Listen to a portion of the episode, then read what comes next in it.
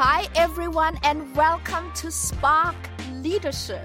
I'm Wendy Tsepiso Maledu, a senior behavioral scientist at CoachHub and the host of the show. For everyone joining us for the first time, this podcast brings the best of science and evidence to learning, development, behavioral change, and well being.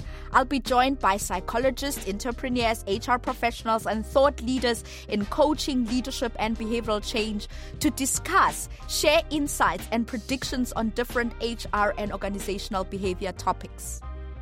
I am so happy you're tuning in to the show because my guest today is someone very, very special.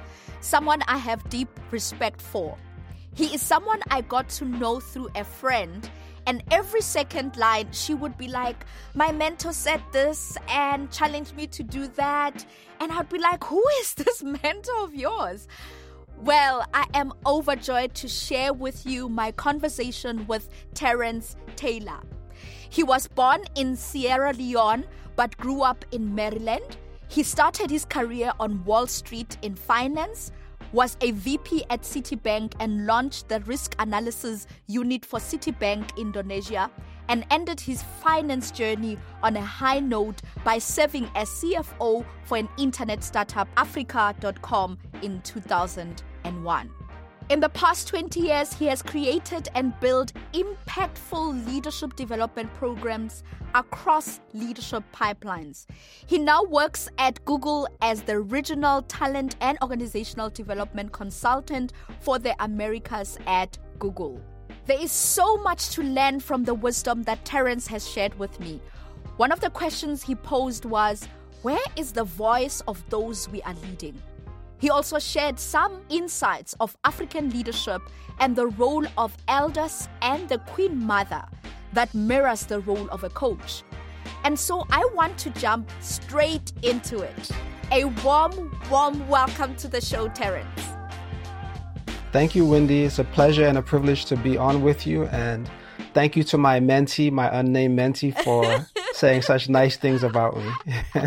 I'm sure you know who the mentee is. I definitely you? know, and I'm sure once she hears this, she'll know who she is as well. I know, I know. So one of the standing features of the show is that our guests will share interesting facts about themselves. So we'd like to get to know a bit about you um, at the beginning and at the end of the show would like you to do some future predictions around the topic that we'll be talking about today. So, um, do you mind to share with our audience one interesting fact about yourself?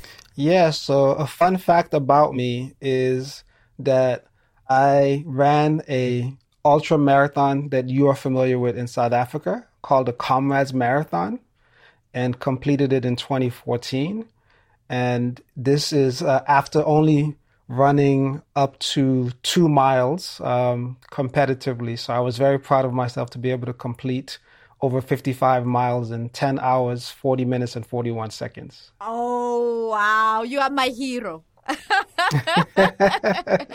Congratulations on that. We're Thank still you. aspiring, some of us, uh, but uh, the bar is set. It can so. be done. It can be done. Anything is possible. Awesome. Yes. Thank you so much for sharing. What a good way to start the show. Let's keep going on that high note. So, um, Terrance, I mean, from your profile, you've built leadership development programs for many big organizations. Let's start with basics. What is your definition of leadership? How would you define leadership from Terrance's book? Yeah, so I'm going to borrow from Professor John Kotter from the Harvard Business School, who has written very many seminal articles about leaders and leadership and management and change management.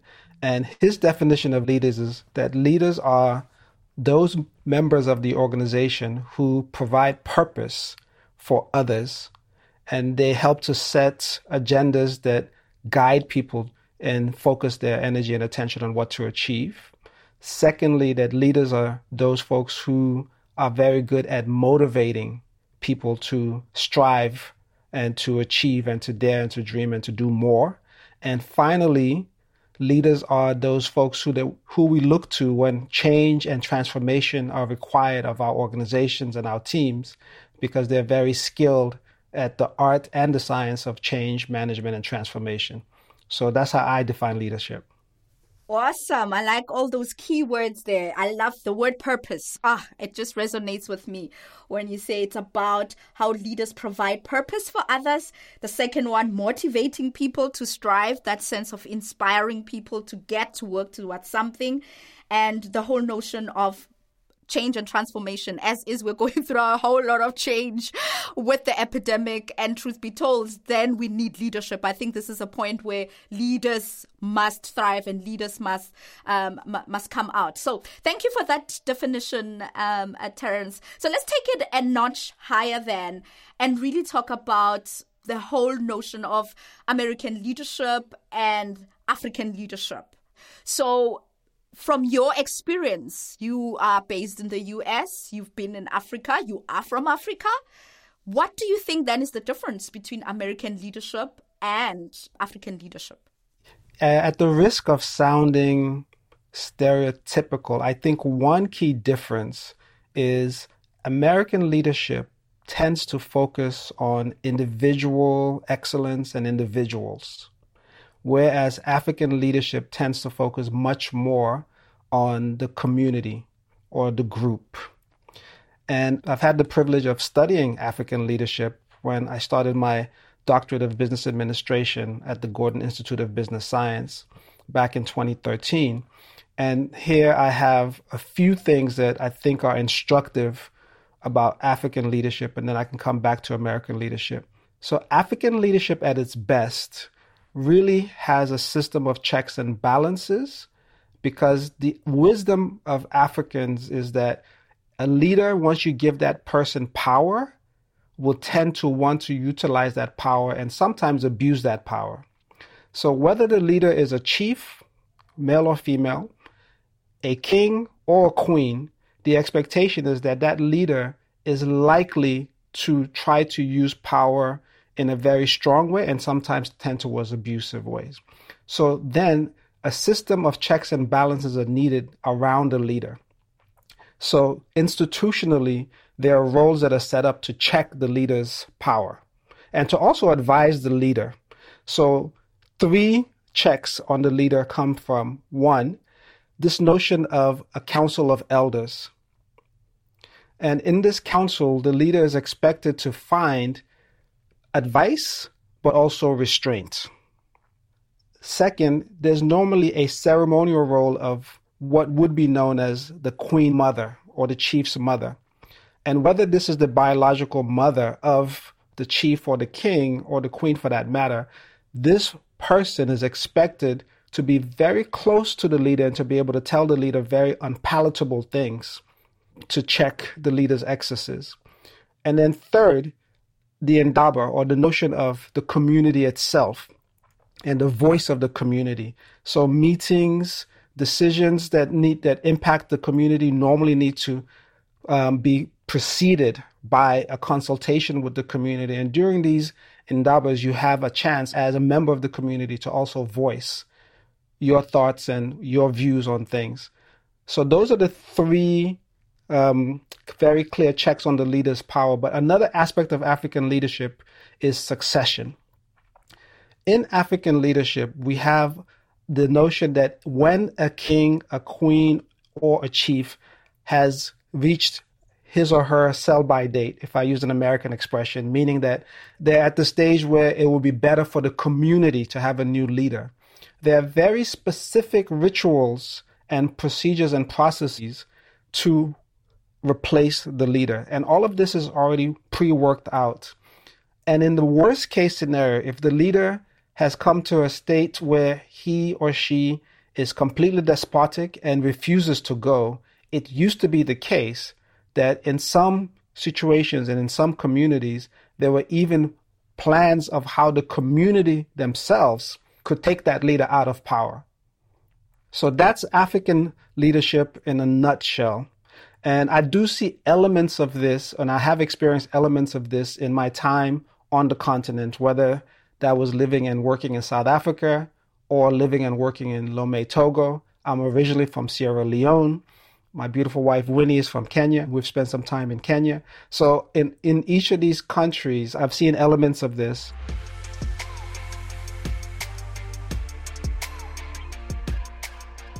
Just enjoying the rich, rich knowledge that you're sharing with us about African leadership. And truth be told, uh, Terrance, I think this these are some of the nuggets that are hidden that we don't even know about. And for me, this conversation is very critical to actually unearth some of the richness that is in Africa, especially around values and norms that makes leadership. I mean, you've already identified key things here around the check of power, the role of a queen mother. Um, and I also love the whole notion of the indabas, you know, community coming together. I mean, this is what we called it the lehotlas, right? When the chiefs and men will sit around in circle, in a circle. And I hear Nelson Mandela also used to do that in his driveway and call on the leadership cabinet and put them around a circle to create this environment of indaba, of lehotla, uh, for them to discuss issues. So these are rich, rich, rich um, African stories and African narratives that we don't even talk about. So, from what you've already said there, my next question really here is what are those key values that we can borrow from Africa that can contribute to trained leaders? Yeah, this is such an important question. For me, one of the first values that we can borrow is this notion of user centered leadership in big tech, at Google, for example, we talk a lot about user centered design. I think it's a transferable concept. If we're going to lead people, one of the key values we can take from African leaders is where is the voice of the governed, or where is the voice of those who we're leading? And how do we ensure that we have ongoing interactions and conversations with them to understand what is it that they require of us as leaders? You mentioned Nelson Mandela. One of the key things that he taught leaders around the world was this notion of leading from behind. Where, as opposed to the American style of leadership, where we tend to have this view of the hero leader who's always in front, his leadership style was more so to be in the background and make sure that the situations and the context was set up for others to emerge as leaders and to be there to support them as they led. So that's a second value we can take is if you think about the users or your people, your employees, your team, how can you also create contexts and situations where their leadership or other leaders within the team can emerge? The third value that I think we can take from African leadership is this notion of collective leadership. In fact, when I think of leadership development, in my mind, I make a clear distinction between leader development, which is all about the individual and how we can prepare him or her for the role of leadership and support him or her to scale their leadership where required or to be more effective leaders, and leadership, which is about the collective responsibility of those members who are identified as leaders of a team or an organization. I think that there is a clear distinction, and African leadership gets this right. The whole notion of the collective and how we as the collective can provide guidance and support and ensure that those users, if I use the word from tech, or those people who we are responsible for leading, are able to achieve better outcomes. Or those are the values that I think African leadership can help us with. And if we now start to think about how we use these values to better design training, I think it gives us very powerful and innovative ways that we can go. So I'm in the business of leadership development. I've been in this space for over 20 years and it it fascinates me to see how we continue to call it leadership development when most of what we focus on is leader development. I think there's a huge opportunity untapped at this stage for us to lean much more into how do we develop leadership teams. Even if we come to executive coaching, for example, we tend to focus on the individual. If we understand the power of the collective, we could begin to invest more in group coaching or leadership team coaching. I love that you've just introduced a very interesting concept, uh, which I really love the user centered leadership, right? Um, I think, you know, as you've already said that you also already talking about user centered design of your products, even at Google. I mean, I think that's another piece of the puzzle that we probably have missed, but also marrying that with collective leadership. That's an interesting dynamic that you've already introduced there. So let's take the conversation further, Terrance, around how then can these values contribute to leadership development models? Because all the models are coming, you know, from other areas except from Africa. So if you had to design a model of leadership, what would that look like? Yeah, so I, I would go back to that initial discussion we just had about African leadership. I would base the model on that. So the first thing is I would want to make sure that in our model of leadership development, we spend time practically helping leaders to understand the pool of power and how power can lead to autocratic behavior and really self interested behavior, which flies in the face or is completely contra to what we want leaders to be focused on, which is the users, if we come back to user centered leadership or the collective. I think my model of African leadership that could help organizations that want to invest in in, in developing leaders this way is looking more at the, the shadow, the dark side of leadership. I do think that most organizations tend not to focus on that, right? It's much better to think about the positives of what leaders can bring. But I would want to spend time helping leaders to understand how easy it is to fall on the other side of abusing your power as opposed to using your power for the benefit of your organization and your team. So that's one. Second, I think the model of leadership development that African leadership can help us with is this notion of checks and balances in our organizations.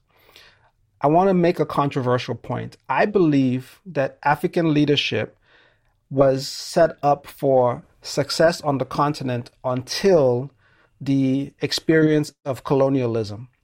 Why? Because colonialism brought this notion of a governor to many African colonies a governor that was imposed from the colonial masters in Europe and a governor who had more or less ultimate power.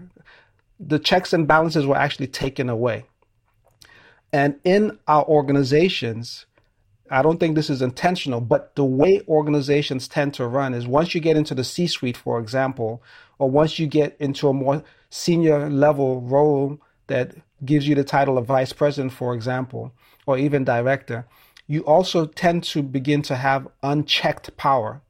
And I think it'd be really important for us to study how can we use this notion of checks and balances and collective leadership to put more checks on the power of senior leaders in organizations. And then the third aspect, finally coming back to this notion of leadership as a collective responsibility I would invest much more time and resources in helping leadership teams to understand how they can own that collective responsibility and how they can exercise it, always keeping in mind the voice of those who they're leading and always keeping in mind that for the ultimate success of any enterprise, you need to ensure that those who are participating in the enterprise and who are driving the projects towards the goals of the enterprise and towards getting the results of the enterprise are also catered for and their voices are always heard. Mm. Wow, I hope from just that answer you are thinking in your doctorate to put this model together for us because I think it will yes. contribute a lot. So let's move on quickly. You already mentioned a bit around coaching and spoke a bit about executive coaching. And you spoke about when we talk about collective leadership, we must consider team coaching as an option. So, would you like to just share, you know, in terms of really on a broader scale, let's entertain the conversation around how do you see coaching contribute? To leadership with this model that you've kind of created. What do you think then would be the role of coaching, and um, how can then coaching help to continue to develop leaders? I think coaching in the African leadership style and context is absolutely critical. And it actually comes from two specific sources. So if we go back to those three institutional forms of checks and balances on the leader and the leader's power, but also those three institutional sources of support for the leader, two of them are actually coaching relationships. So the Council of Elders are there to provide the wisdom of not just this generation, but previous generations and the ancestors, because we know in the African context, the ancestors still exert a lot of influence in who we are and how we show up and how we evolve. So the Council of Elders are there as a group of coaches to the leader. And then I've already spoke about the institutional role of Queen Mother, whether that is the biological mother of the the leader or another person who's been put in that institutional role. This is the most trusted and closest advisor to the leader. And she, because it tends to be a woman, exercises the role of the most trusted coach of the leader because this is the person that, in moments of doubts, the leader can go to. And this is the person who has the courage to tell the leader the most unpalatable things about what the leader may or may not be doing, and also to point out the blind spots to the leader. And because these two sources of coaching tend to have the um, benefit of experience, vast experience, they tend to play the role also of mentor. So, in the African leadership style and in the African leadership context, I think these are two sources of coaching that we can think about as we think about modern organizations in different contexts. Like where can we find these sources of coaching? So the way we tend to do coaching currently is we have external coaches.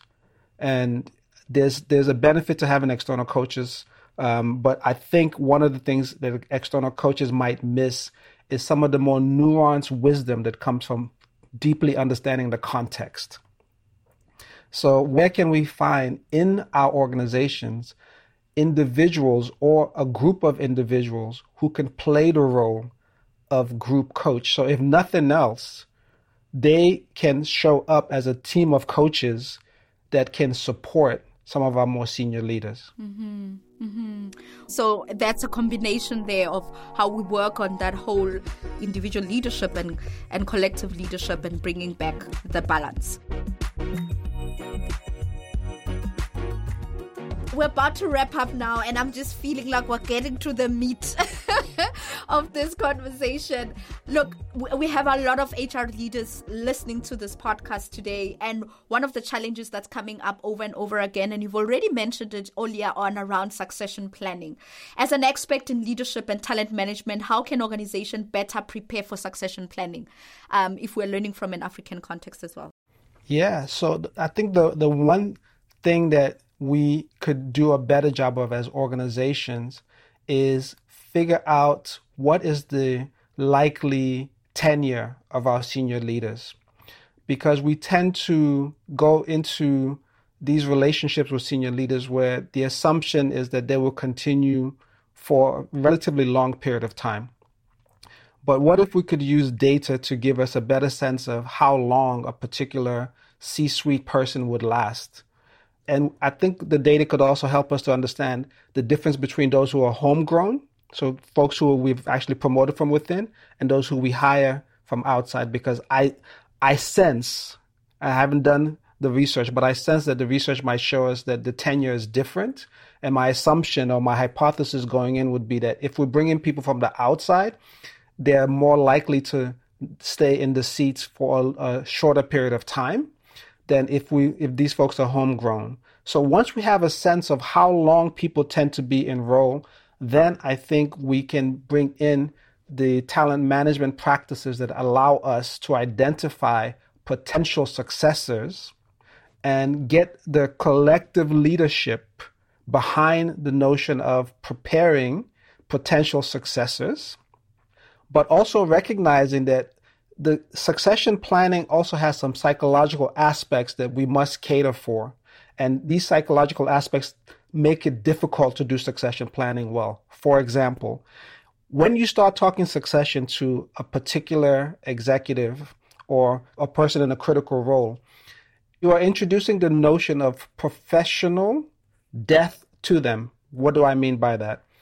You're more or less saying to them, you're in this role today, but there will come a day when you will be no more in this role. So psychologically, without meaning to, we're triggering this notion of wait a second. I don't want my tenure in this role to die. I want to continue. Right. So if we do succession planning with this psychological notion in mind, we might then begin to think about how can we help this particular leader come to grips and grasp that even if this role ends, there will be future opportunities. And how can we more concretely show this particular leader how the organization is going to utilize their talents when they're no longer in this particular role? And then the last thing to, to share on succession planning then is to say, okay, if you also are more transparent, which I do recommend, and most organizations tend to not be transparent about succession planning. If you're more transparent and you let certain individuals know, so for example, in a context where you might have three potential successors to the chief operating officer in your organization, once you've finally selected who that person is out of the three, there's a high risk that you're probably going to lose the other two. So, how do you prepare for that possibility? What can we put in place to make sure that those who don't win in the succession race still see that they have a future in our organization? These are absolutely critical things that we most times don't address because they tend to be psychological and therefore it's hard for us as HR to first of all think about how to quantify and talk about this, but these, in my experience, are absolutely critical. This is this is this is good stuff. This is good stuff. So, as we wrap up our show, as I've already said, that we will share future predictions. Imagine it's 2030, 2040, whatever that looks like. What is the future of leaderships? What are your predictions about the future of leadership in Africa and leadership in general? So, first prediction is I believe Africa's participation in the advanced technologies that we're seeing in the West and we're not quite seeing yet in Africa is going to weigh in on the types of leaders that we see and what they'll be doing in Africa. So, specifically, I believe leaders who are very versed in artificial intelligence, machine learning, and all the related technologies will come on stream in Africa as well.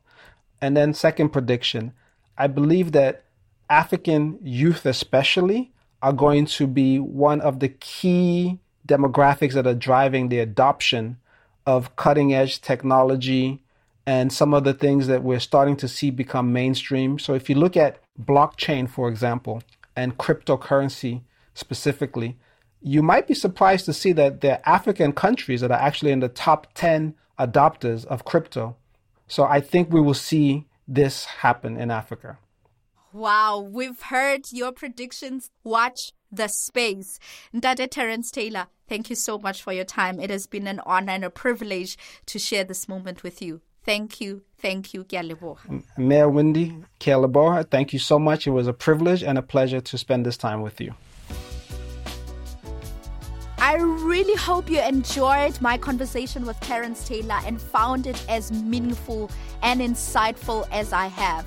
If you like what you've heard and want to explore more, head on over to coachhub.com to learn how we democratize coaching across all career levels. Thanks everyone for listening. Please join me next time as I speak with marketing guru Brenda Bence. She's the author of 11 award winning books on leadership, coaching, and branding. Her latest book, The Forgotten Choice, will be the center of our conversation. What is the forgotten choice? How do we shift our inner mindset? You don't want to miss out. Until next time, from everyone from Coach Hub Studios, have a wonderful day.